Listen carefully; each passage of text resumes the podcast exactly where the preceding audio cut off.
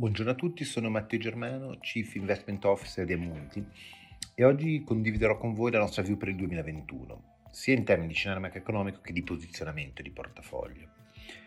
Partiamo dallo scenario macroeconomico. Uh, l'incertezza riguardo all'andamento della ripresa del 2021 rimane comunque elevata e quest'ultima dipenderà in maniera cruciale chiaramente dall'evoluzione della pandemia.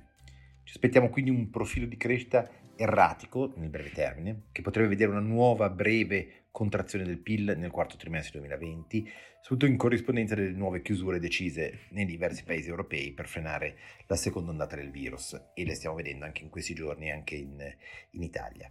La ripresa sarà lenta e ci vorranno sicuramente molti anni prima che le, l'economia occidentale ritorni a quei livelli, chiamiamoli pre-Covid. La ripresa sarà inoltre disomogenea fra paesi e settori e porterà a un aumento delle diseguaglianze con possibili tensioni sociali e anche divergenze diciamo, durature nell'evoluzione dei vari, dei vari settori. Eh, L'Asia e la Cina in particolare sarà l'area che si riprenderà più velocemente, grazie alla capacità di controllare e contenere la pandemia.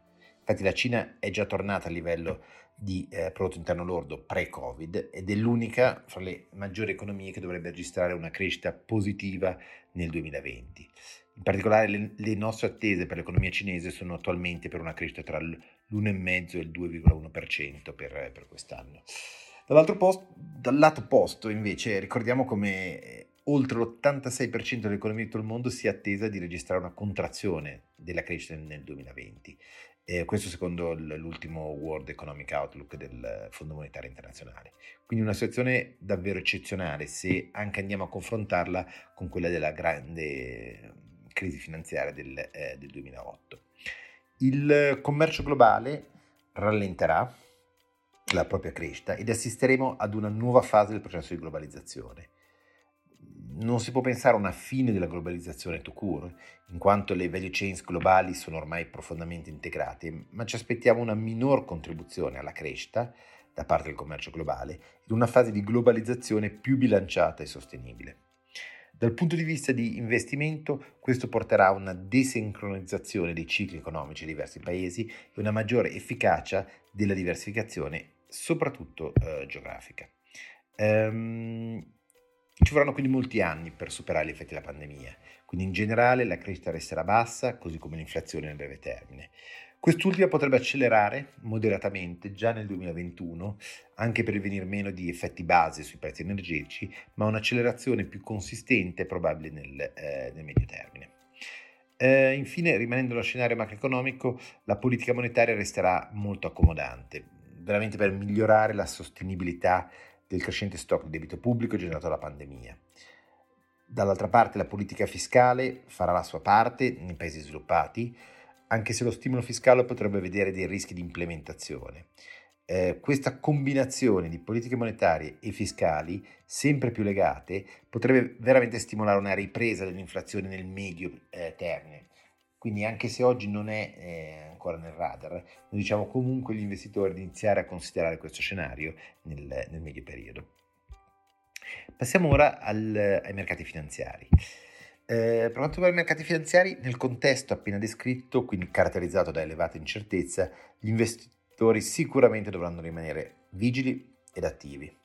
Pensiamo che nel corso del 2021 vi saranno le condizioni per una rotazione di portafoglio dal credito verso le azioni il credito è stata sicuramente l'asse classe su cui abbiamo avuto maggior convinzione nell'ultimo anno.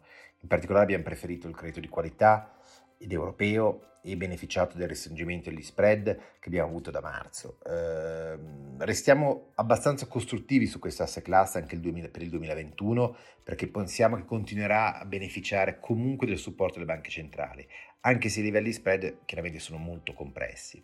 Tuttavia siamo molto più cauti sulla componente high yield eh, la fase di indebolimento dei, dei, dei fondamentali continuerà e alcuni settori andranno incontro a fallimenti. Inoltre, se come pensiamo, nel 2021 con il vaccino disponibile ci sarà una riaccelerazione delle economie, le azioni potranno fare meglio del credito, quindi grazie a un forte recupero del, degli utili. A livello di aree, pensiamo che i mercati più ciclici possano essere favoriti in corrispondenza di questa riaccelerazione. Quindi Europa, Giappone ed emerging avranno a nostro avviso un maggiore potenziale. Sugli emergenti, in particolare Cina, Corea, Indonesia, sono fra i paesi che meglio sono usciti dalla pandemia e che stanno rafforzando la loro componente domestica. Quindi il rimbalzo ciclico nel corso del 2021 si potrà estendere anche ad altri paesi emergenti come il Sud America o l'Est Europa. Sul comparto obbligazionario, poi, oltre al già citato credito, abbiamo un posizionamento pressoché neutrale di duration, il fatto che negli Stati Uniti non ci sia stata l'onda blu come risultato delle elezioni con una vittoria schiacciante dei democratici limita comunque gli spazi per un piano fiscale molto massiccio. E quindi anche gli spazi a breve per un ulteriore irripidimento de- della, della curva dei tassi. Questo sarà un tema molto importante per il prossimo anno da monitorare, così come l'andamento de- delle aspettative di inflazione troppo basse eh, ad oggi. In Europa siamo costruttivi sui periferici, in particolare sulla parte 5 anni italiana. L'implementazione del Recovery Fund sarà sicuramente un elemento a supporto del, del nostro paese. Anche nel fixed income poi il tema eh, ESG, quindi la sostenibilità, acquisterà maggior rilevanza.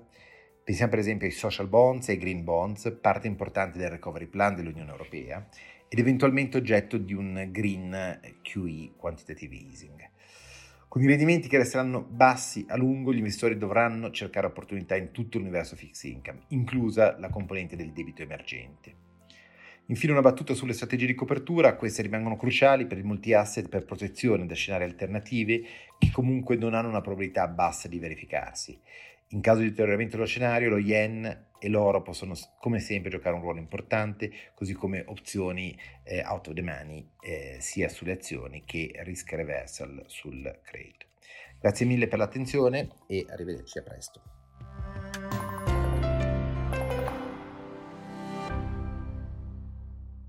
Presente registrazione audio ha finalità meramente informative. Le informazioni in essa contenute non rappresentano un'offerta di acquisto o vendita di prodotti finanziari, una raccomandazione di investimento e non sono da intendere come ricerca in materia di investimenti o analisi finanziaria. Le opinioni espresse riflettono il giudizio di Amundi al momento della loro diffusione e sono suscettibili di variazioni in qualunque momento, senza che da ciò derivi un obbligo di comunicazione in capo ad Amundi. Non si garantisce l'idoneità a qualsiasi scopo di investimento delle informazioni fornite, le quali non devono essere utilizzate come unica base per assumere decisioni di investimento. Eventuali dati riferiti a performance passate non sono un indicatore attendibile di performance attuali o future.